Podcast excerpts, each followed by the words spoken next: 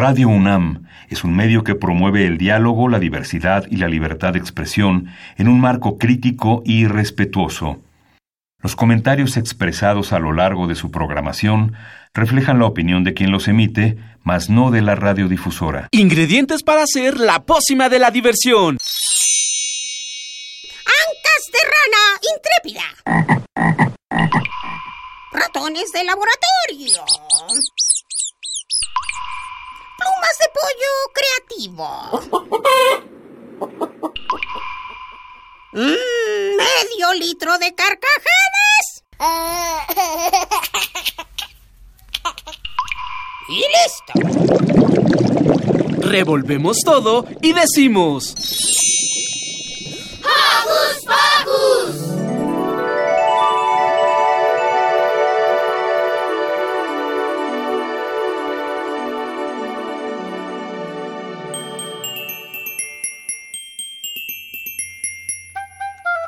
Queridos Joco Escuchas, qué felicidad estar nuevamente con ustedes.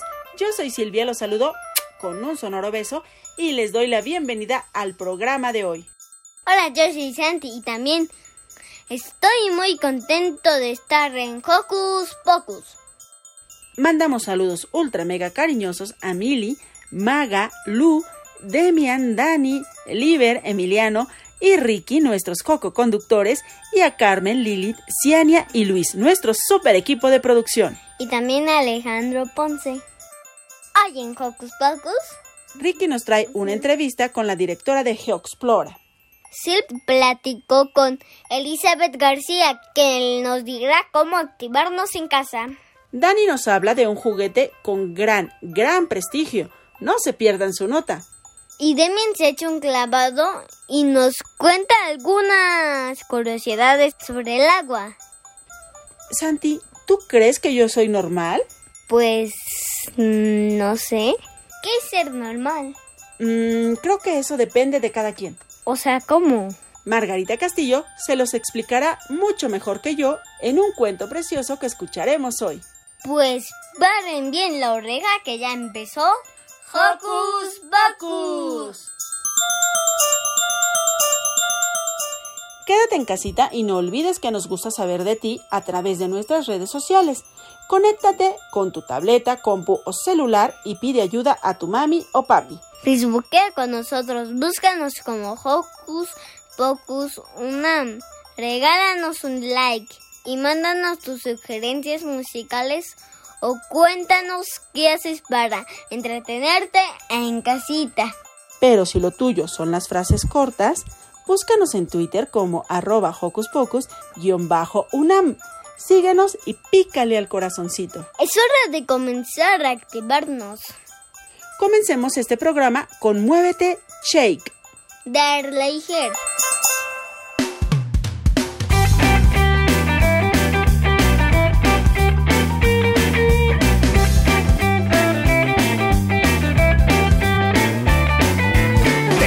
ganas de mover los pies y sacudir mis brazos fuerte. Luego dar dos giros a tres y ahora dar un salto al frente. Hacerlo con gracia o con estilo. Mover todo el cuerpo es divertido. Así que tú hazlo como quieras, pues para bailar no existen reglas. Muévete, sacúdete, shake, shake, shake, shake, préndete. De la cabeza hasta los pies, shake, shake, shake, alócate. Muévete, sacúdete, shake, shake, shake, estírate. No existe hacerlo malo bien, sé tú mismo y shake, shake, shake. Y si lo quieres aún más divertido, pon cara de chango, de cocodrilo. Intenta ser un oso, un armadillo y déjate llevar por este loco ritmo.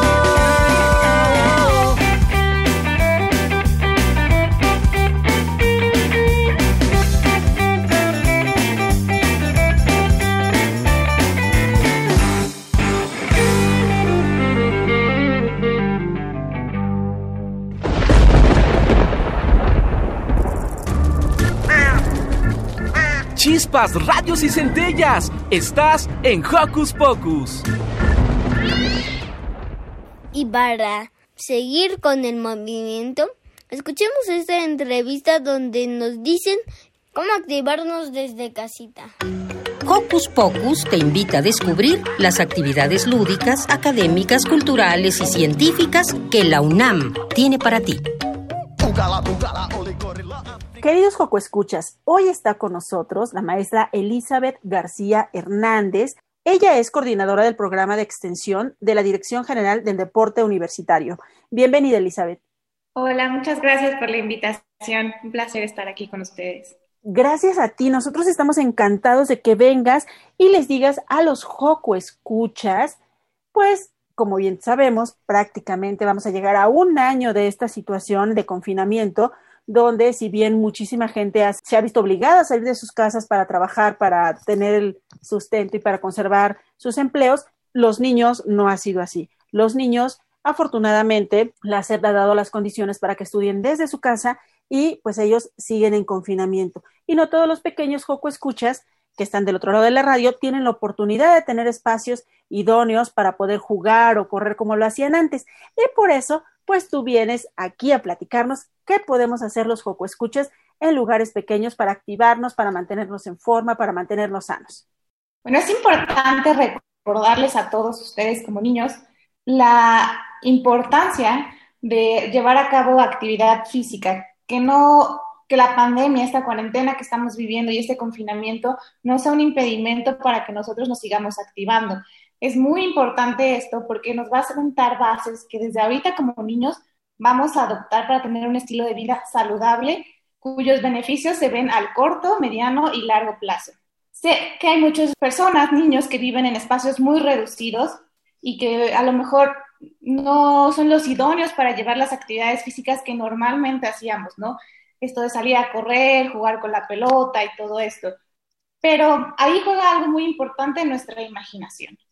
Tenemos un espacio, podemos adaptarlo para que podamos llevar a cabo actividades físicas, podemos adaptar nuestros ejercicios a espacios reducidos y a lo mejor no tenemos un campo de fútbol, pero podemos correr dentro de nuestro mismo lugar.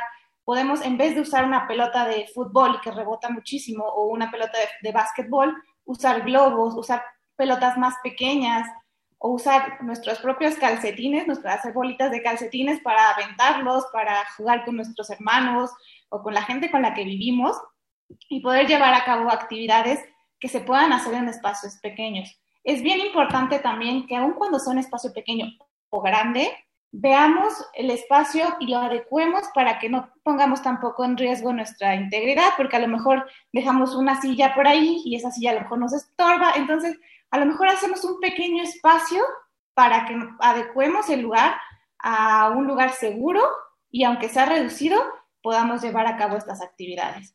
Mucho juega la imaginación y la creatividad que nosotros y nuestros padres nos puedan apoyar para poder llevar a cabo estas actividades. Hay mucha información en, voy a hacer nuestro comercial, hay mucha información en nuestras páginas de Deporte donde se están llevando actividades propias para espacios reducidos en el entendido de que sabemos que en este confinamiento no tenemos los espacios que solíamos tener para llevar a cabo las actividades.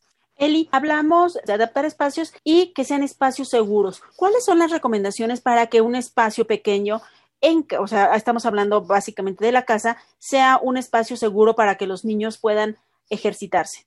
Primero que nada, que en el piso no haya algo con el que nos podamos clavar, con lo que nos podamos tropezar o que se pueda resbalar. Muchas veces tenemos alfombras que se resbalan cuando, a lo mejor caminando no, pero sí saltando o sí, haciendo un movimiento ya más dinámico que, bueno, pueda hacer que nos tropecemos. Evitar que haya obstáculos alrededor, bueno, eh, en el centro del espacio en donde nos vamos a enfocar y en los alrededores eh, haya objetos con los que nos podamos, chocar a la hora de hacer movimiento. A lo mejor no vas a poder quitar todo el sillón, pero bueno, puedes voltear la silla o puedes arrinconarla más para ampliar tu espacio. Justo eso, hacer hincapié que, por ejemplo, la cocina no es un lugar seguro para que los niños se ejerciten que el, el, área donde de los libreros a lo mejor puede que tampoco sea un lugar seguro porque si nos recargamos, llegamos a correr, se nos puede caer algo, ¿no? Estar como muy pendientes de que alrededor nuestro haya como lo menos posible con lo que se, con lo que podamos lastimarnos. Otra cosa de la que tú has hecho hincapié, Eli, en esta, en esta charla es que debemos usar nuestra imaginación. Aquí en Hocus Pocus, los niños que nos escuchan, les encanta usar la imaginación. Pero ¿cómo Elizabeth García usa la imaginación para hacer ejercicio en casa? Danos ejemplos. Yo creo que lo principal para que lo, la ocupo es para motivarme. Imaginarme que estoy en un escenario ideal o un escenario al que quiero llegar para poder yo hacer ejercicio. Por ejemplo, si se trata de hacer yogis, que son estos ejercicios para simular la carrera y hacerlos a máxima velocidad, yo me imaginaría estando en, un, en una pista de atletismo y tratando de correr lo más posible para poder ser el primero en llegar a la meta y acelerar mi, mi, carrera y pues ese sería como un poco el objetivo de imaginar para motivarme a hacer ejercicio. O sea, pienso que en la, parte de la motivación va a ser la clave para que nosotros imaginemos el escenario que desearíamos estar para con mayor facilidad o con mayor alegría poder hacer nuestros ejercicios, ¿no? Que esta imaginación nos permita disfrutar más el ejercicio a través de la proyección de nosotros mismos en un espacio bonito, en un espacio agradable, en un espacio en el que nosotros nos sintamos cómodos. ¿Cuál es la recomendación? Es decir, ¿cuál es lo ideal que los niños deben hacer ejercicio por semana?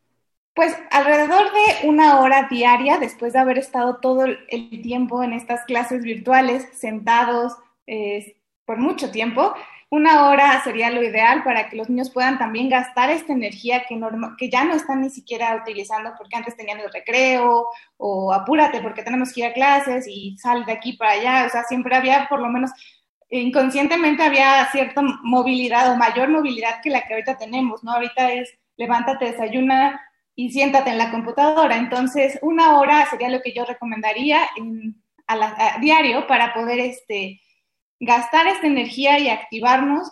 No tiene que ser un ejercicio súper intenso, pero sí una activación que vaya generando un hábito para después seguir llevándolo a cabo. Elizabeth, digamos que tú eres nuestra instructora, eres nuestra consejera deportiva aquí en Hocus Pocus. ¿Cómo nos diseñarías una semana de actividades para que los Hocus escuchas eh, pongan en práctica estos consejos que tú les estás dando? ¿Qué tienen que hacer el lunes? ¿Qué hacen el martes? Y así. Ok, el lunes yo empezaría con un juego de pelota, algo, una actividad tranquila porque venimos de fin de semana, que a lo mejor descansamos.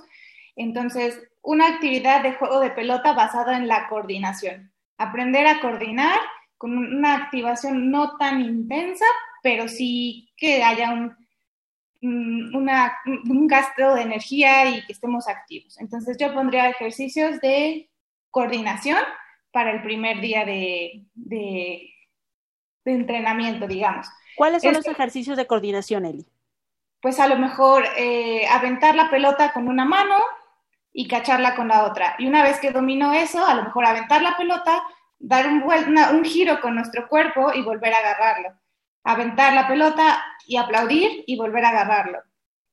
Empezando con las manos, ya si después podemos llevarlo a, hacer dominadas con los pies o ejercicios de coordinación con los pies, pero en una, dinámica no tan exigente en cuanto a la, parte de cardio, ¿no? O sea, mejor algo más tranquilo porque es lunes, pero sí enfocado a la coordinación.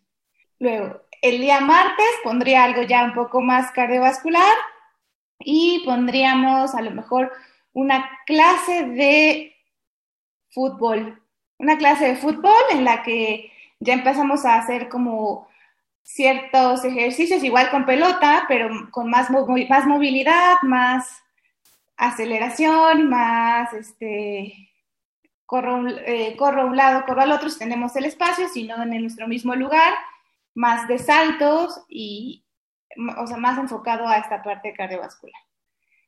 El miércoles pondría algo más desenfocado a la gimnasia, por ejemplo.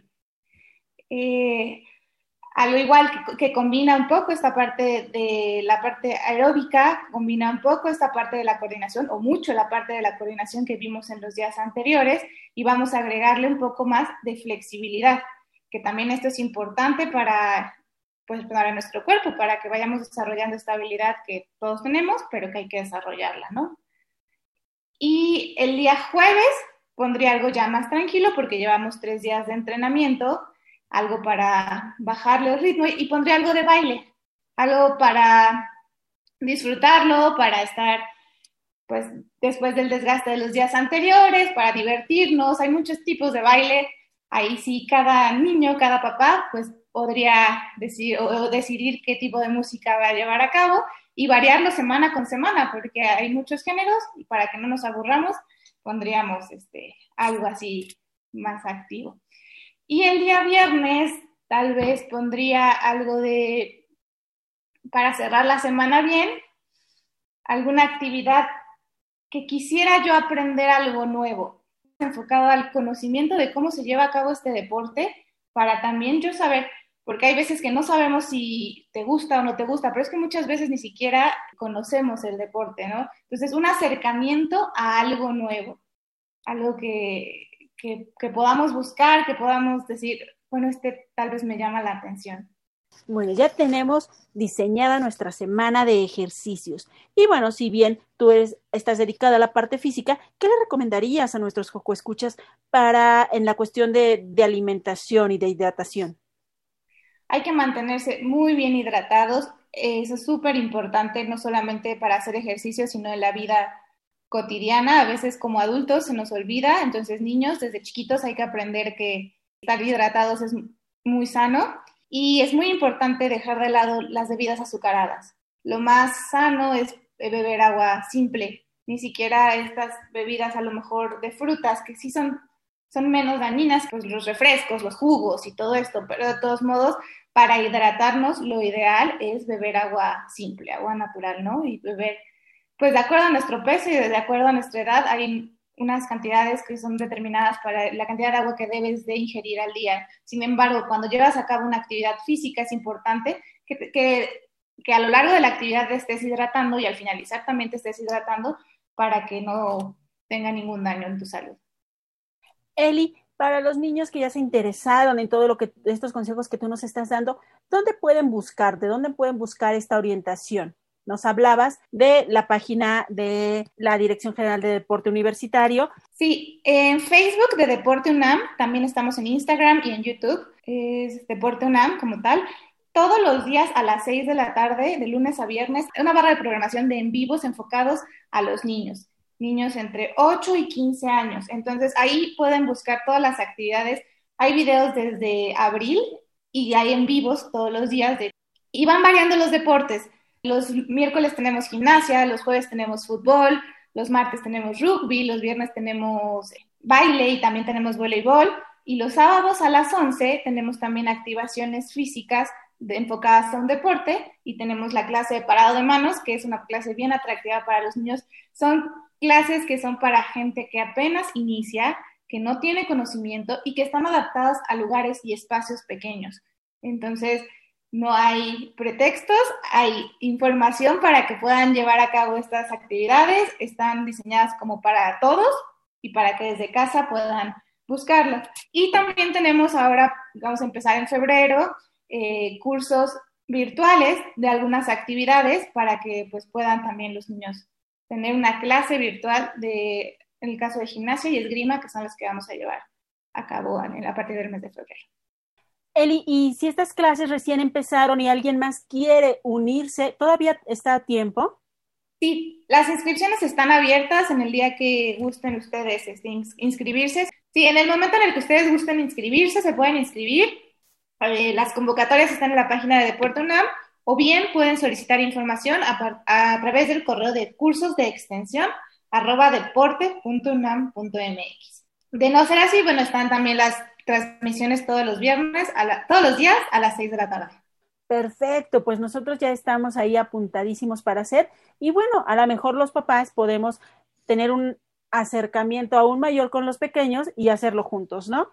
Sí, claro, está diseñado para niños, pero es para menores y no tan menores. Están abiertas a todo el público.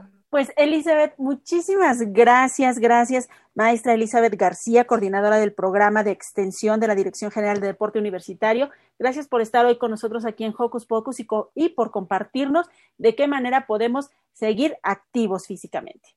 Muchas gracias. Recuerden que usen su imaginación eh, para que puedan motivarse para llevar a cabo estas actividades y están haciendo una inversión de tiempo, pero es la mejor inversión que pueden hacer a su salud y al estilo de vida que quieren a partir de ahora llevar a cabo. Muchas gracias, Eli. Estaba descansando bien a gusto y muy tranquilo en el sofá. Y necesito moverme. Necesito moverme. Estábamos jugando un videojuego en la tele del staff. Y necesito moverme. Necesito moverme. Es como si de pronto yo me encendiera por dentro. No estamos hechos para pasar todo el tiempo quietos. Y no sé qué le pasa a mi cuerpo y solo quiere bailar. Y estirarse. Saltar. Y ejercitarse. Estaba preparando unas botanas con salsita en la cocina. Y necesito moverme. Necesito moverme. Y no sabíamos quién se iba a comer ese pedazo de pizza. Y necesito moverme. Necesito moverme. De pronto ya no tengo antojo, no puedo creerlo. No estamos hechos para estar comiendo todo el tiempo. Y no sé qué le pasa a mi cuerpo y solo quiere bailar. Y estirarse. Saltar. Y ejercitarse. 1, 2, 3, 4, 5, 6, 7, 8. 1, 2, 3, 4, 5. Bailar.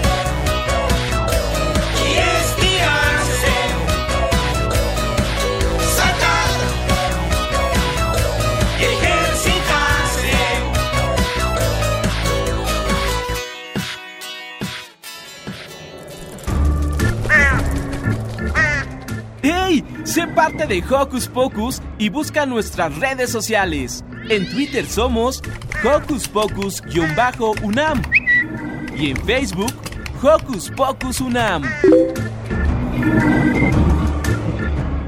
Y está listo Dani para hablarnos de uno de los juguetes favoritos de niños y grandes. Paren bien la oreja y chequen esto. Hola Escuchas. Yo soy Daniel y quiero platicarles la historia de unos de mis juguetes favoritos, los bloques de construcción Lego. Seguro que los conoces, pero ¿sabías que su historia tiene más de un siglo? Que han estado a punto de quebrar varias veces, pero los ha salvado su gran ingenio. Bueno, pues acompáñenme a escuchar esta nota. Los orígenes del Lego se remontan a una carpintería familiar de Dinamarca que existe desde 1918 y que pertenece a la familia Christiansen. En 1929 todo el mundo estuvo en crisis. Fue la época de la Gran Depresión y la carpintería empezó a fabricar muebles más chiquitos. Y de allí se les ocurrió hacer juguetes de madera y se cambiaron el nombre a Lego, que viene del danés jugar bien o Legot. En 1940 empezaron a hacer juguetes de plástico y dejaron de hacerlos de madera. Se les ocurrió hacer bloques que se llamaran Lego Mustang, con colores muy brillantes inspirados en los cuadros de Piet Mondrian. Esta juguetería cría en la creatividad de los niños, por lo que no incluía instrucciones. El chiste era que cada uno construyera lo que podía. En 1958 incluyeron en su diseño unos tubitos en la parte interior de los bloquecitos, que permitió hacer estructuras más grandes y difíciles.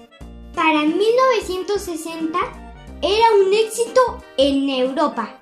Imagínate que vendieran más de 700 millones de set y muchísima gente iba a la fábrica para conocerla. Por eso inventaron Legoland, parques temáticos donde todo, pero todo estaba inspirado por estos padrísimos juguetes. Por cierto, la línea Lego Duplo, ya saben cuál, la que es para niños menores de 5 años, nació en 1969. Y ese muñequito que todos conocen, el que puede ser astronauta, pirata o constructor, nació en 1978. Pero la compañía siempre original sobrevivió creando una línea adulta, la Lego Creator Expert, y también líneas que permiten enseñar robótica y programación. Lego Mindstorm. También crearon series de caricaturas como Bionicle, que a mí me gusta mucho. En los años 90 fue la primera vez que la compañía quedó en manos de alguien que no pertenecía a la familia Christiansen, que llegaron a un acuerdo con Warner y con ellos crearon Lego Movie y Lego Ninjago. ¿Los conoces? Después se asociaron con George Lucas, creador de Star Wars, y así comenzaron las series y todos los Legos de esta épica saga. También se hicieron los Legos de Harry Potter y hoy en día hacen productos de colección inspirados en arquitectura, historia, la misión a Marte, videojuegos con sets interactivos y recientemente hasta se inspiran en botánica. No sé tú, pero yo amo los bloques de construcción y juego muchísimo con ellos. La verdad es que no sabía que tenían una historia tan larga, ya más de 100 años, desde que iniciaron con una familia en Dinamarca que hacía muebles de madera. Súper interesante, ¿no creen? Espero que te haya gustado esta nota y te mando muchos saludos. ¡Chao!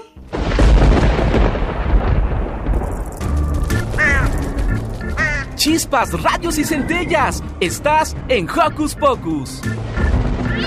Santi, ya está lista Margarita Castillo para contarnos este precioso cuento que se llama Anormal. Anormal.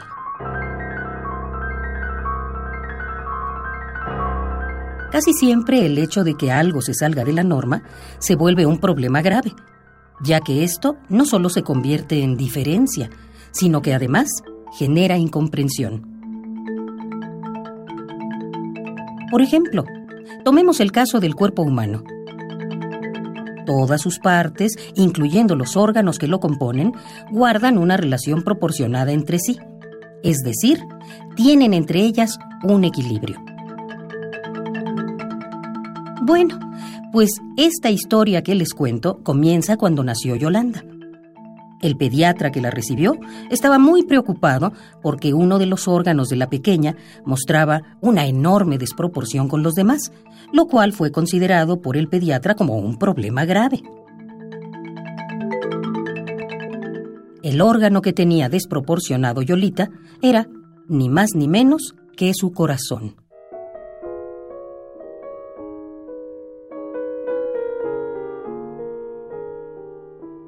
Con caras muy serias, los doctores les dijeron a sus padres, Su hija no va a poder salir esta semana. Vamos a medicarla y vamos a estar valorándola para ver si es posible que se reduzca su problema. Los padres de la pequeña Yolanda se preocuparon mucho, pero había algo que los tranquilizaba. Aunque el corazón de la nenita era grande, ella se veía feliz. Después de unas semanas, los doctores decidieron que la nenita debía quedarse más tiempo hospitalizada. No obstante algunos temores de sus padres, Yolita pasó sus primeros años en el hospital. Claro que ella nunca estuvo sola, ya que tenía en su habitación la visita diaria tanto de sus familiares como la de todos sus doctores y enfermeras. Yolanda siguió creciendo así, con su corazonzote, y creció bien a pesar de su desproporción. Pero como la niña desde su nacimiento no había salido del hospital, es decir, seguía aislada pese a todo, su enorme corazón le comenzó a doler. Ahora los médicos estaban más preocupados, razón por la cual hicieron nuevos estudios, nuevos análisis y un mayor número de pruebas, pero ahora ya sin el total convencimiento de los padres de la niña. Pasó el tiempo.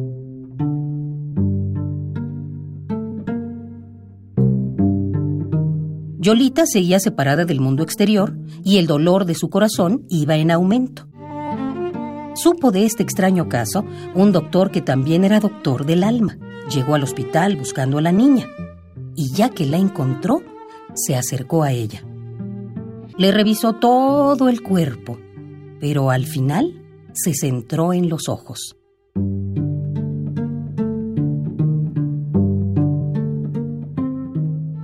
Se quedó mucho tiempo mirando a la niña a los ojos. Yolita veía con enorme curiosidad a este nuevo doctor quien movió varias veces su bigote como para tratar de agradar a la niña. Y entonces, ante esto, Yolanda comenzó a carcajearse de muy buena gana y luego el doctor también se rió. Después de un gran suspiro, el doctor la acarició y fue a hablar con sus colegas y les dijo, dejen de darle tantos medicamentos a su paciente. Yo les voy a dar una nueva receta. No va a servir para que su corazón sea de un tamaño normal, pero sí para que ya no le duela, que a mí me parece lo más importante.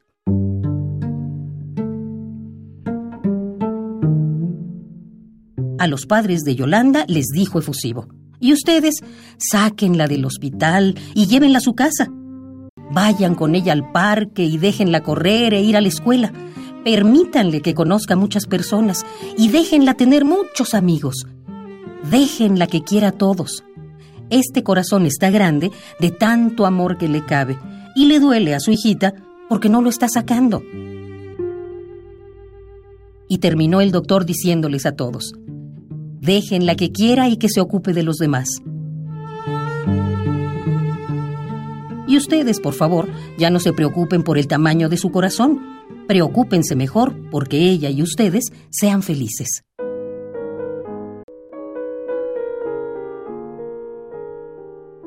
Desde que Yolita salió de su encierro, su corazón creció inclusive mucho más, pero ahora ya no le duele. Y ahí va por el mundo Yolanda, quien ahora es una mujer hecha y derecha, queriendo a toda la gente, y como su corazón está grande, ella va repartiendo pedazos del mismo a todos los que tengan el privilegio de estar cerca de ella.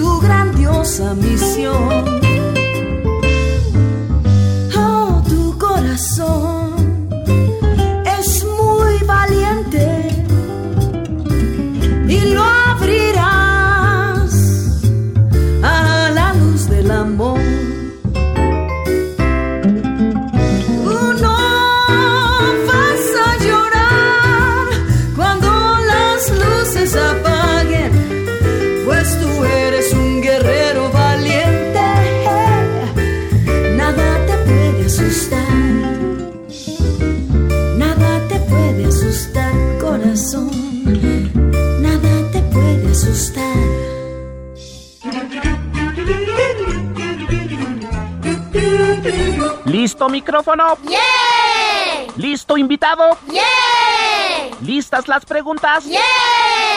Tres, dos, al aire. Ahora va la entrevista. Ricky entrevistó a Adriana Miranda, directora de GeoExplora. Vamos a escucharlos. Hola, ¿Coco Escuchas? El día de hoy estamos con Adriana Miranda, quien es directora de GeoExplora. ¡Bienvenida! Gracias. Bueno, pues primero que nada, ¿qué es GeoExplora? Pues mira, GeoExplora es un proyecto de divulgación científica enfocado principalmente a las áreas de paleontología y de geología. Y bueno, ¿cómo y por qué es que nació GeoExplora? Bueno, mira, yo soy profesora de la Facultad de Ciencias, yo soy egresada ahí de la Facultad de Ciencias de la UNAM y doy clases a los futuros biólogos de este país en una asignatura que se llama paleobiología. Entonces, eh, cuando yo doy clases, parte de la enseñanza es llevarlos al campo. O sea, ir a donde están los fósiles y explicar ahí qué, qué, qué tipo de fósiles son, por qué están ahí, eh, por qué debemos su abundancia o su buena preservación. Y bueno, yo subía mis fotos, por ejemplo, a Facebook y veía que había mucho interés de la gente de saber en dónde estaban esos lugares, porque querían visitarlos, de, querían saber más al respecto. Bueno, se me ocurrió la idea justamente de hacer un proyecto de geoturismo. En un principio fue de geoturismo, es decir, yo me llevaba a familias completas a esos lugares eh, donde estaban los fósiles y les explicaba ahí, ah, miren, estos fósiles se formaron aquí hace tantos millones de años, aquí era mar, a donde ahora vemos casi un semidesierto, y pues les explicaba todo el contexto geológico y paleontológico. Y me llevaba niños chiquitos desde tres años hasta gente mayor de noventa y tantos años, ¿no? El, el chiste era que fuera una convivencia familiar y pues que aprendiéramos qué, era lo que estábamos viendo, porque pasaba que muchas veces la gente sale a pasear y cuando no te explican bien qué estás viendo, pues, pues solamente lo ves y lo admiras, pero no, eh, no agarras como el significado de, de por qué están ahí esas cosas, ¿no? Y bueno, la verdad es que fue muy exitoso y así empezamos nosotros saliendo al campo con, con familias, pero nos agarró la pandemia y ya no podemos salir. Entonces, ahora nos estamos dedicando a hacer eh, divulgación científica en las redes sociales. Tenemos, empezamos con un curso de verano para pequeños y resultó que a los niños les encanta la paleontología. Entonces tuvimos un gran éxito con ese curso de verano. Dimos uno de introducción a la paleontología, qué son los fósiles, qué tipos hay, en dónde los encontramos. Luego dimos otro de geología, qué son las rocas, qué son los minerales, porque acuérdense que también fósiles y rocas van de la manita, ¿no? Entonces había que explicar las dos cosas, la historia de la Tierra, la historia de la vida en la Tierra, cómo han cambiado los animales en las diferentes eras geológicas.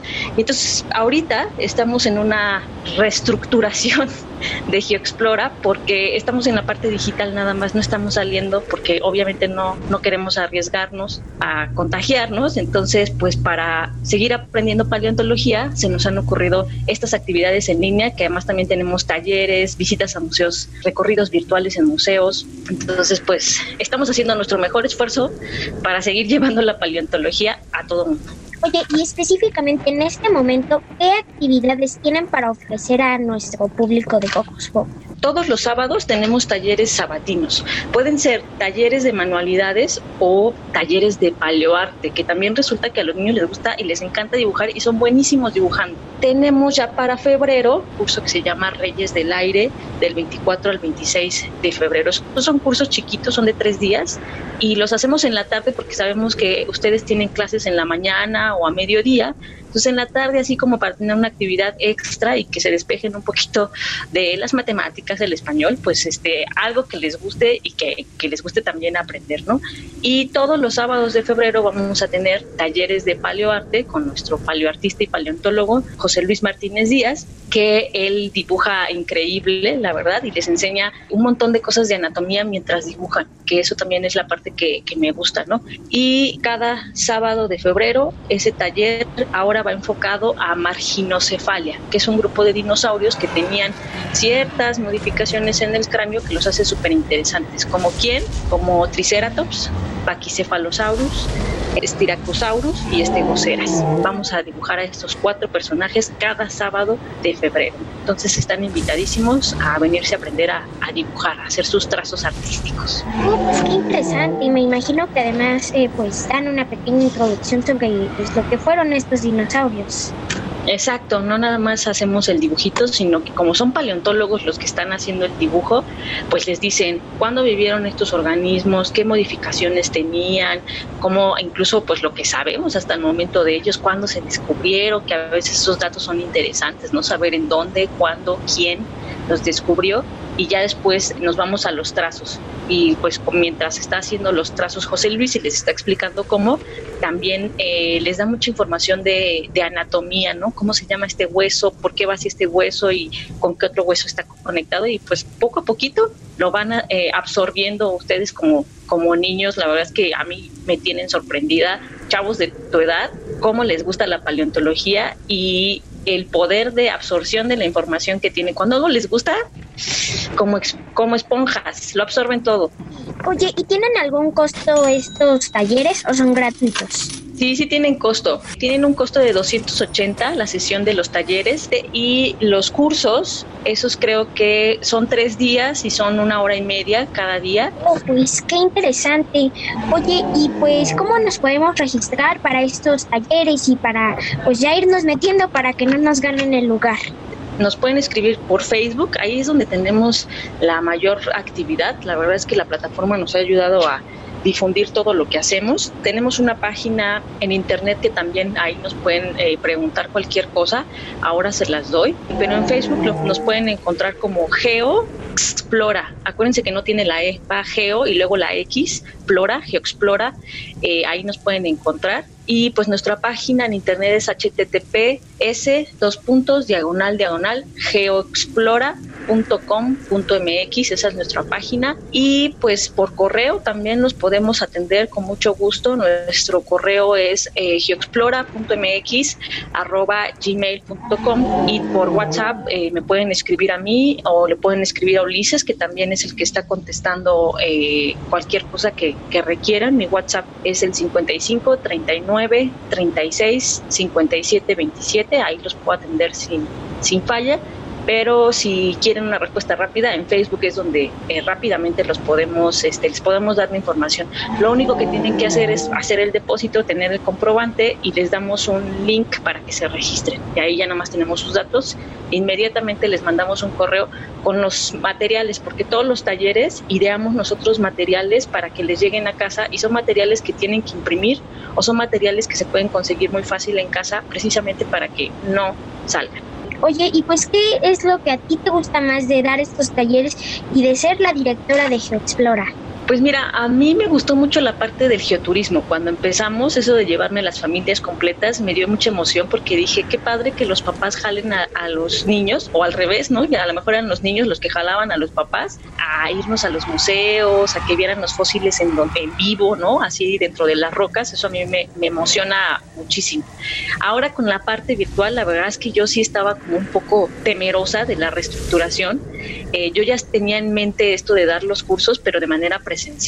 Entonces, pues la verdad es que sí dije, ¿cómo le hacemos? ¿No? Como fue reinventarnos totalmente y la verdad es que fui muy afortunada de tener un equipo de paleontólogos que ya habían hecho divulgación en el Museo de Geología. Yo también fui anfitriona en el Museo de Geología hace muchos años, entonces yo también ya había hecho mi parte de, de divulgación y pues cuando les dije, vamos a idearnos un curso de verano para los niños que, que ahorita no tienen pues más entretenimiento y, y, que les llegue un entretenimiento de calidad y algo que les guste, ¿no? Entonces, pues sí, la verdad es que nos pusimos a hacer contenidos, estuvimos pescando en la red todo lo que fuera de paleontología, eh, videos virtuales, fósiles en tercera dimensión para enseñárselos a distancia, eh, recorridos en museos también que fueran virtuales, todo lo que pudiéramos agarrar y que nos ayudara a hacer en enriquecedoras nuestras clases. La verdad es que nos, nos esforzamos muchísimo para llevar esos contenidos y al final a la gente y a los niños les gustó y a mí lo que me tiene impresionada pues es la respuesta de los niños. Hemos hecho cursos para adultos y llegamos a tener dos, tres personas inscritas, mientras que en el curso de los niños es así grupos de 15, grupos de 20, ¿no? Es impresionante eh, cómo les gustan estas actividades. A mí me, eso me llena mucho porque a lo mejor no todos van a ser paleontólogos, eso me queda claro, pero los empezamos a acercar a la ciencia y eso está bien padre, que los niños tengan esa eh, hambre de conocer sobre, sobre ciencia, a mí eso me deja lleno el corazón, lo hago con todo el corazón y con todo el gusto. Oye, y este año planean hacer curso de verano y pues esperemos que se pueda hacer físicamente ya pues está, ya lo vemos muy difícil, la verdad, que podamos salir este año así como están las situaciones. Entonces, más bien nos estamos mentalizando para hacerlo de nuevo virtual. Pero sí, ya estamos haciendo los contenidos, ya estamos buscando meterle lo novedoso para que pues, ustedes tengan la información más nueva que ha salido sobre paleontología y sobre el tema que vamos a ver. ¿no? Entonces sí, ya estamos trabajando en él y pues sí, eh, más o menos por ahí de julio ya estaremos este, arrancando el, el curso de verano. Estén al pendiente. Oye, más o menos cuánta duración tendrá este curso de verano y qué costo tendrá? Pues mira, la vez pasada hicimos como, lo hicimos como por módulos por si a ti te interesaba un tema, pues agarrabas nada más un módulo, o si te interesaba todo, ah, tuvimos gente que se inscribió a todos los módulos, ¿no? Que eran los siete módulos. Y eran como estos cursitos, como tres días de estar hablando de un tema. Entonces, pues tú te podías inscribir a todos o pues te podías inscribir al que, al que más te gustara. Obviamente que eh, los chiquicursos pues están enlazados unos con los otros, ¿no? Para que tuviera como una continuidad. Los que se echaron los siete cursos, se echaron casi un curso de paleontología, o sea, el curso que yo doy en la universidad. Entonces, imagínate, ya nos salieron ahí este, paleontólogos expertos de ese curso de verano y pues el costo eh, es igual que el de los cursos que damos, o sea, si un módulo costaba 700, pero igual te hacíamos promoción si te inscribías a tres módulos o cosas así, eh, para bajar obviamente los, los costos. Pues perfecto, muchísimas gracias y ya para irnos, recuérdanos sus redes sociales y su página. Ok, bueno, pues les decía que tenemos más actividad en Facebook y nos pueden encontrar ahí como geoexplora.mx. Recuerden que se escribe geo, luego la X y luego plora. Así nos pueden encontrar en Facebook, en Instagram, en Twitter, en YouTube. Tenemos un canal de YouTube. También ahí nos pueden encontrar. Igual nos pueden contactar por correo, eh, geoexplora.mx.gmail.com o también por, por WhatsApp 55 39 36 57 27 y ahí estamos al pendiente de sus, de sus comentarios. Pues perfecto, nosotros les dejamos su Facebook, su canal de YouTube, su página web y su WhatsApp en nuestro Facebook, que es Hocus Pocus Unam. Y de paso no olviden seguirnos. Muchísimas gracias Adriana por aceptar esta entrevista. Yo soy Ricky y me despido.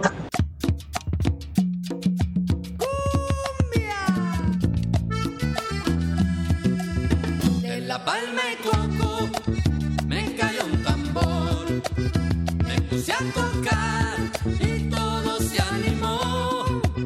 Comenzó la fiesta y me puse a bailar.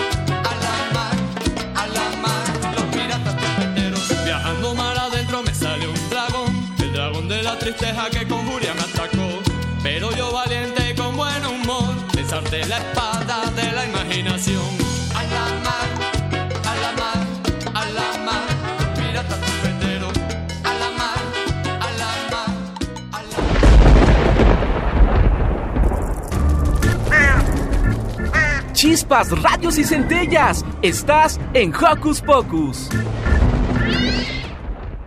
Y es hora de escuchar las curiosidades que Demian preparó para nosotros sobre el agua. Sin el agua, la vida no existiría. Pero, ¿qué tan bien conoces esta molécula? Hola, Juco Escuchas. Soy Demian y hoy quiero platicar con ustedes sobre la deliciosa, cristalina y refrescante agua.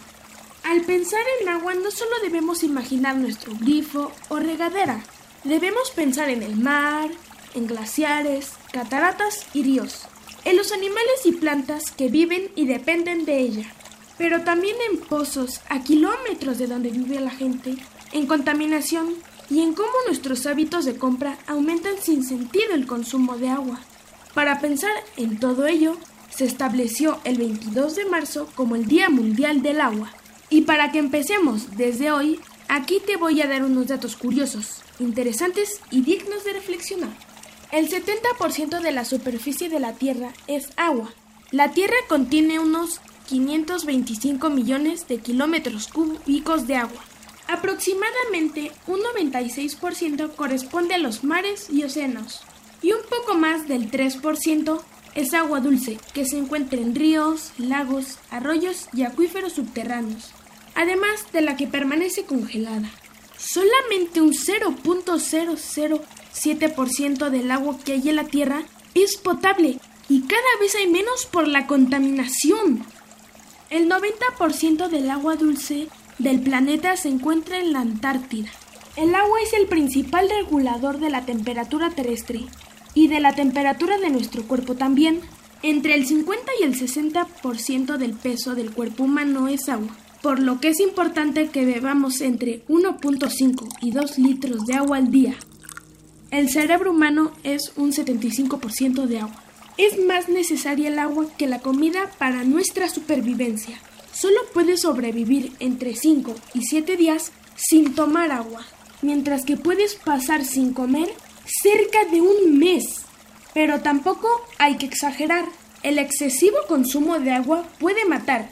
Se llama hiperhidratación y ocurre si tomas durante algún tiempo más de 7 litros de agua al día. Hay personas alérgicas al agua. Es una condición muy extraña y se llama urticaria acuagénica. Hasta 40% de la población total está afectada por la escasez de agua y más de mil millones de personas no tienen acceso real a fuentes directas de agua potable.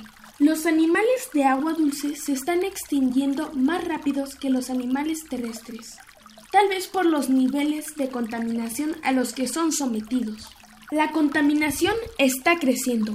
Todo lo que consumimos, desde comida hasta ropa, requiere agua para producirse. Si compramos mil camisetas con nuestros personajes favoritos, también estamos consumiendo agua. Y mucha. Por ejemplo, unos jeans de algodón necesitan para hacerse 3.000 litros de agua. Una camiseta más de 1.000 litros. Y para un kilo de carne se necesitan 15.000 litros de agua. Se necesitan 200 litros de agua para producir un solo litro de refresco. Por eso es importante tomar conciencia y consumir solo lo que realmente necesitamos y no, desperdiciar. ¿Sabías que una llave que gotea desperdicia más de 75 litros de agua por día? El agua forma parte de nuestra vida y de nuestro planeta y es una pequeña molécula viajera. Durante un periodo de 100 años, una molécula de agua pasa 98 años en el océano, 20 meses en forma de hielo, dos semanas en lagos y ríos y menos de una semana en la atmósfera. La NASA encontró agua en los planetas Mercurio, Marte y en la luna de Júpiter llamada Europa. ¿Qué te parecieron estos datos curiosos? Nos ayudan a entender por qué debemos apreciar el agua y entender que no solo nosotros la necesitamos, sino todos los seres vivos. Cuidémosla. Les mando besos y un abrazo. ¡Chao!